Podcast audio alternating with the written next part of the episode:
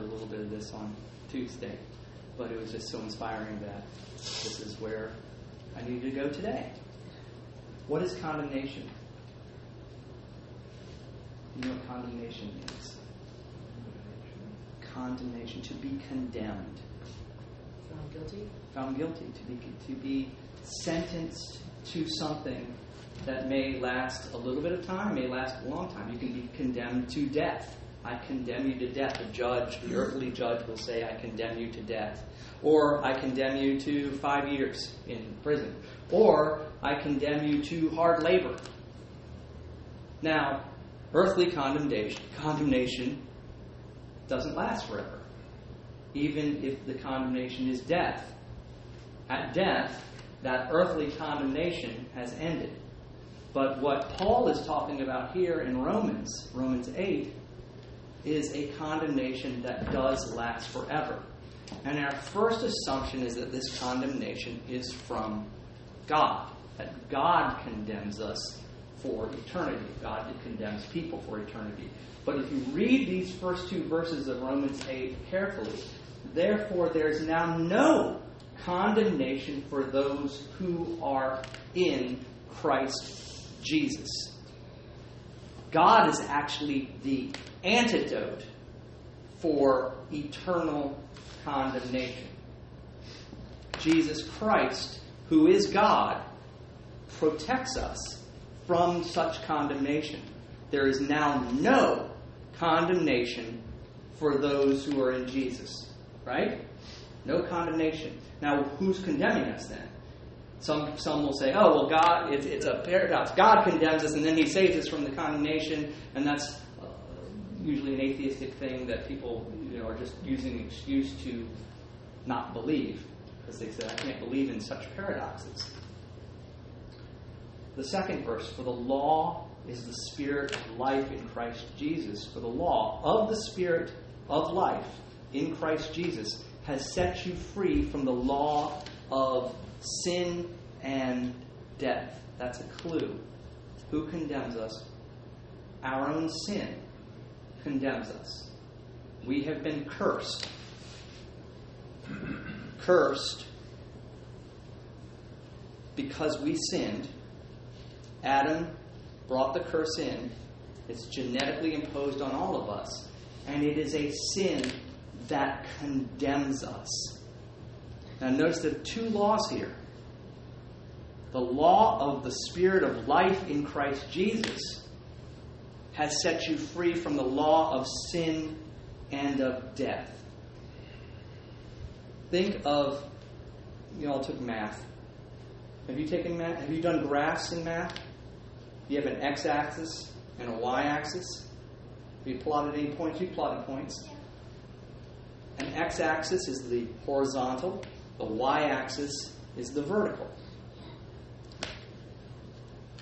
Think of the y axis as being Jesus. Boom. He splits the x axis in half. And then over here is before Jesus. Now, in history, we have BC and AD. But think of BC in your life. Before Jesus, you are living under a law of sin and death. There is no way to get out from under it. Think of yourself here, and then this, this sin and death is covering you. It's heavy, it's bearing down on you, it's condemning you. If you've read The Pilgrim's Progress, Christian, when he first sets off on his pilgrimage, has a burden on his back. That burden is sin, which leads to death.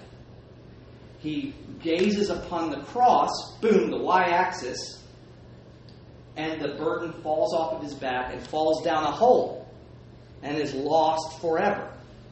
It's gone. That sin, that burden is gone. Before the y axis, over here, we are living under the condemnation of sin. There's nothing we can do to get out of it. We continually break God's commandments, and they count against us. If we die without reaching that y axis, if we're, if we're going this way and we don't reach the y axis, we're condemned by our sin. God doesn't so much punish us as allow as he does allow our sin to just take us, to have its way with us. In this life, even before Christ, even though we're under the punishment of sin, under the condemnation of sin, God still protects us because things aren't as bad as they could be, even for those who reject God completely. They're under the condemnation of sin, and yet God still preserves, God still carries them along. If upon death, that person has not attained Christ, is not in Christ, God then releases all protection that He's had on them. And the sin takes them. And the sin has gained all control over that person. And that, that's called hell. Now, over here, we have this y axis, we have Jesus. And through faith in Christ, and I'll get to how we have faith in Christ in a little bit, we are moved from this condemnation of sin, the law of sin and death, we are moved to the other side of the y axis, the other side of the cross. We are put here where we have the law of the Spirit of life in Christ Jesus, where there is no condemnation. It's like all that sin that was on you has fallen off your back, just like Christian in the story, and gone down a hole, and it will condemn you no more. Believe that, because sometimes it's hard to believe, because what happens is we still sin over here on this side of the y axis, on this side of the cross. We've put our faith in Christ.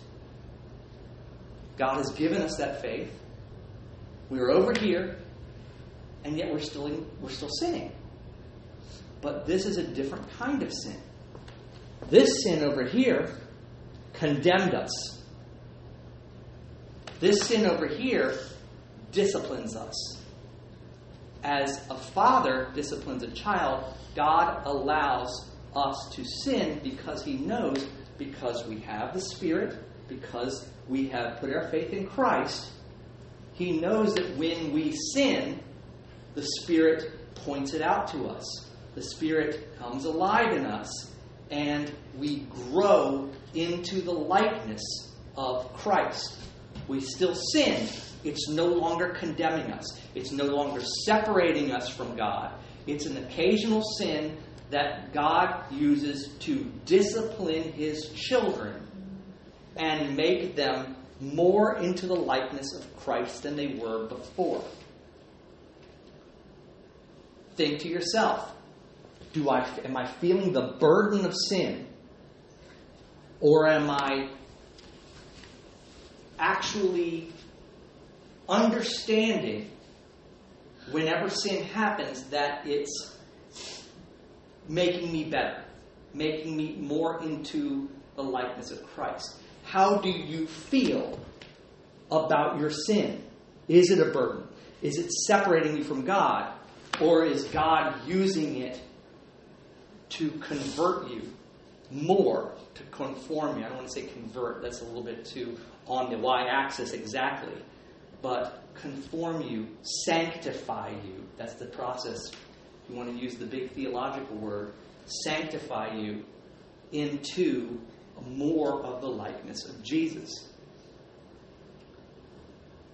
For what the law could not do, this law over here, the law on the on the the condemnation, for what the law could not do, weak as it was through the flesh, God did sending his own son in the likeness of sinful flesh. Remember, Jesus did not sin himself,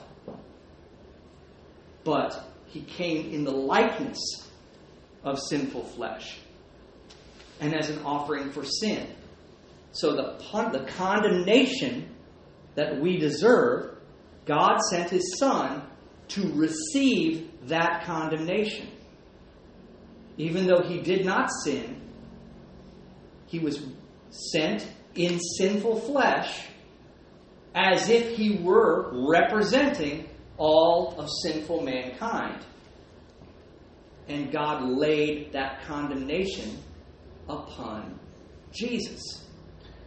Now, what happens when you lay condemnation upon a sinless being? The sinless being defeats the condemnation and takes it away. And all who have faith in that very being end up on the other side of this axis in this new law, this law of spirit of life in Christ. And it looks like the old law. It's the Ten Commandments, which can be summarized in the two commandments love Lord your God with all your heart, soul, strength, mind. Love your neighbor as yourself. Here we couldn't do it.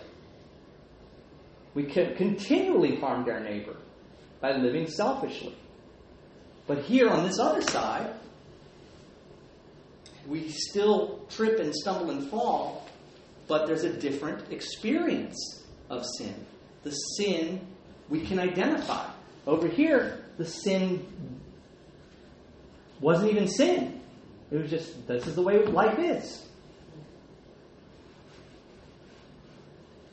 The requirement of the law, so that the requirement of the law might be fulfilled in us, who do not walk according to the flesh, this side, we do not walk according to the flesh, we walk according to the Spirit.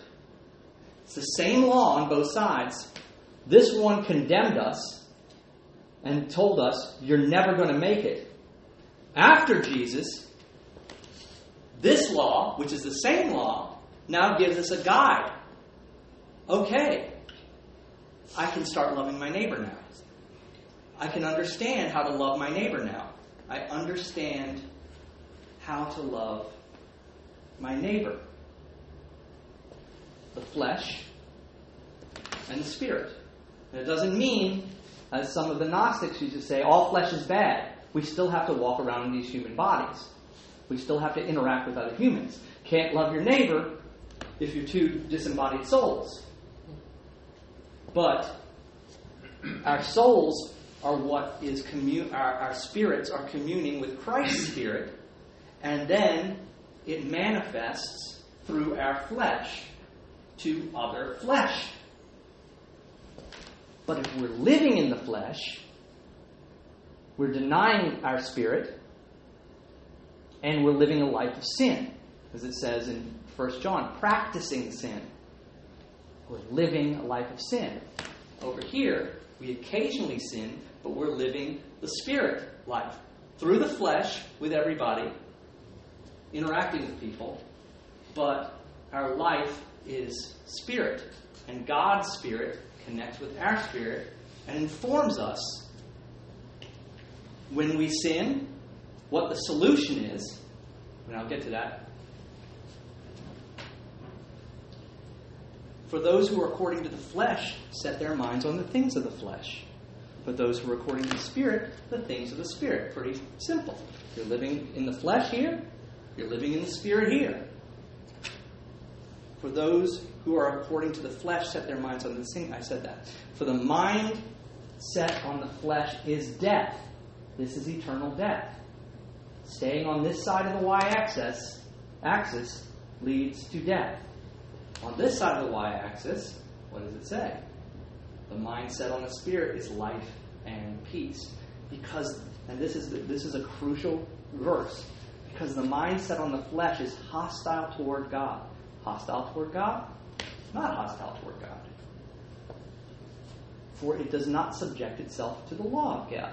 It does not subject itself to the law of God. This, this, this law condemns. It doesn't, people don't obey it and over here. This people on this side are subjected to the law of God. They love the law of God. Read Psalm 119. I love everything about the law. Not because if you're over here in the flesh, you wouldn't love it, because it's condemning me. But I'm over here in the spirit, And I can read Psalm 119 and go, yes, the law is good because it's teaching me how to love my neighbor and my God.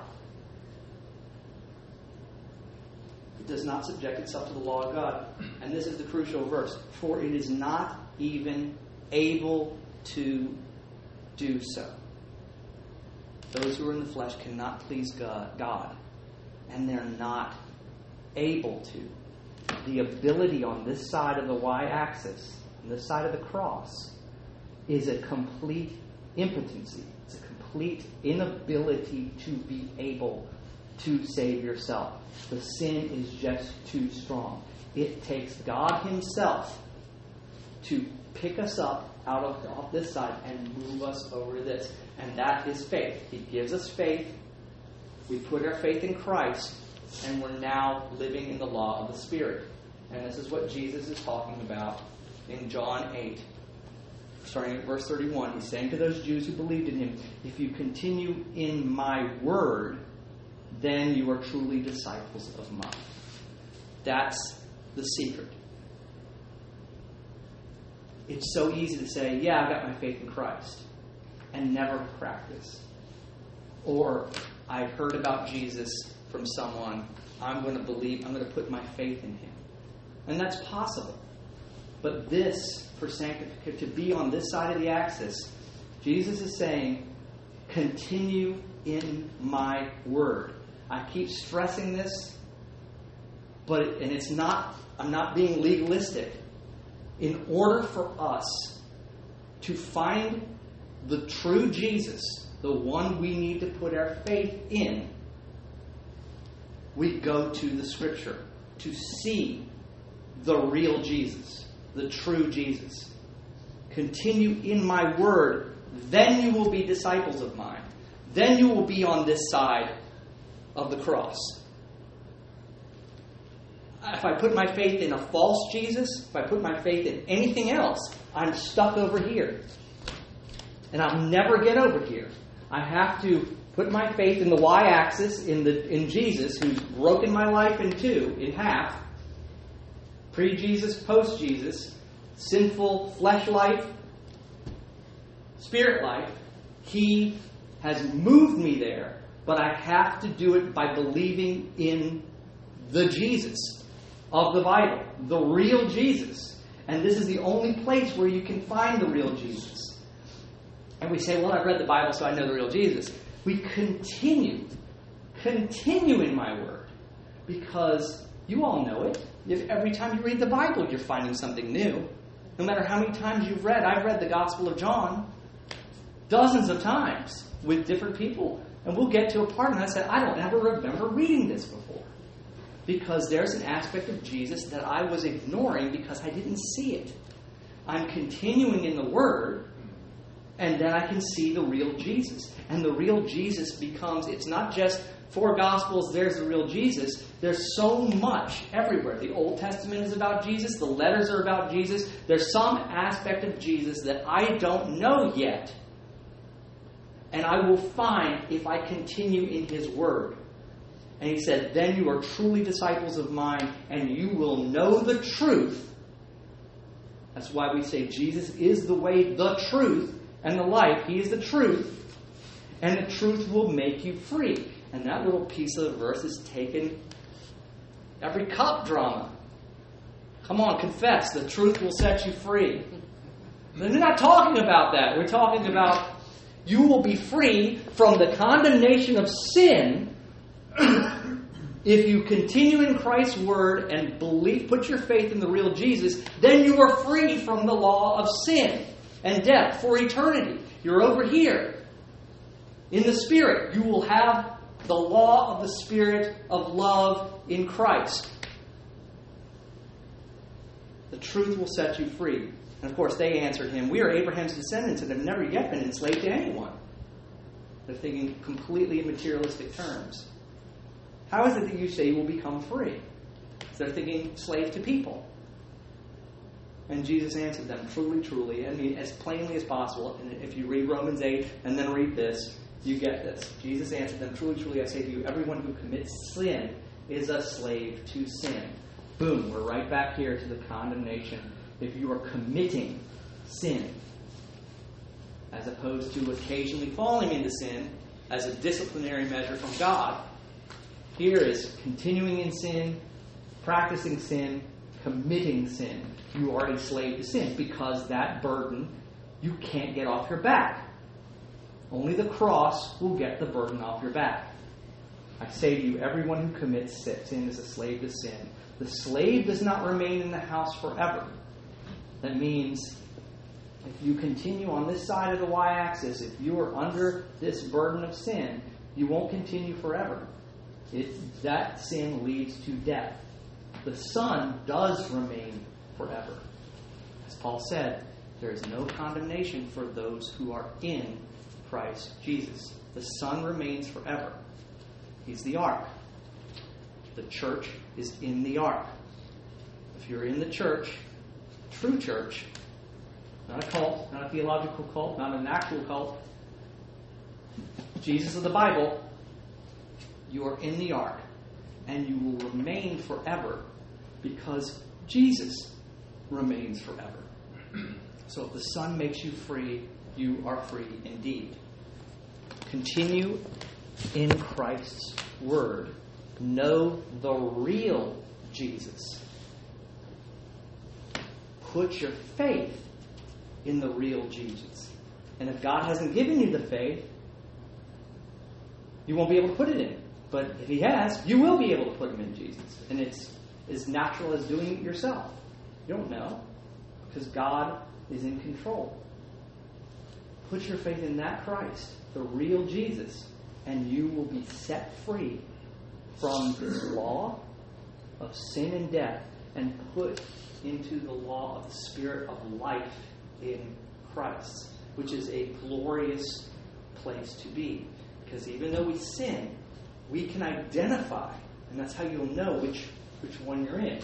Is this are, are, you complaining about how awful life is all the time? Things are just keep happening to me. I've heard people. I, I gave a homeless person a ride, and all they did the whole time. I'm not saying I'm not blanket stating all the homeless people, but this person just kept. And then this person hurt me, and this person did this to me, and this person did this to me, and this burden living under the burden of sin. And I, I told you about the whole Napoleon's in hell, pacing back and forth.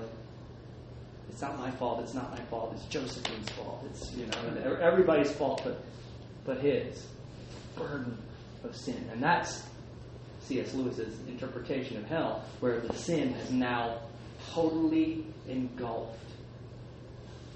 Are you here? Is, sin a burden? Is sin constantly making you anxious and worried, and everything is just everything. I can't get I can't get around life. Life is just too tough. Or are you are you over here where you occasionally sin, but you're continuing in His Word? You know the real Jesus, and His Spirit is saying, use this sin. God has given you this opportunity to grow into more into the likeness of his son. Where are you? And it should and and and sometimes we think, oh, it's hard to know. Sometimes I feel like I'm over here. Sometimes I feel like I'm over here. But I think people that are over here never feel like they're over here.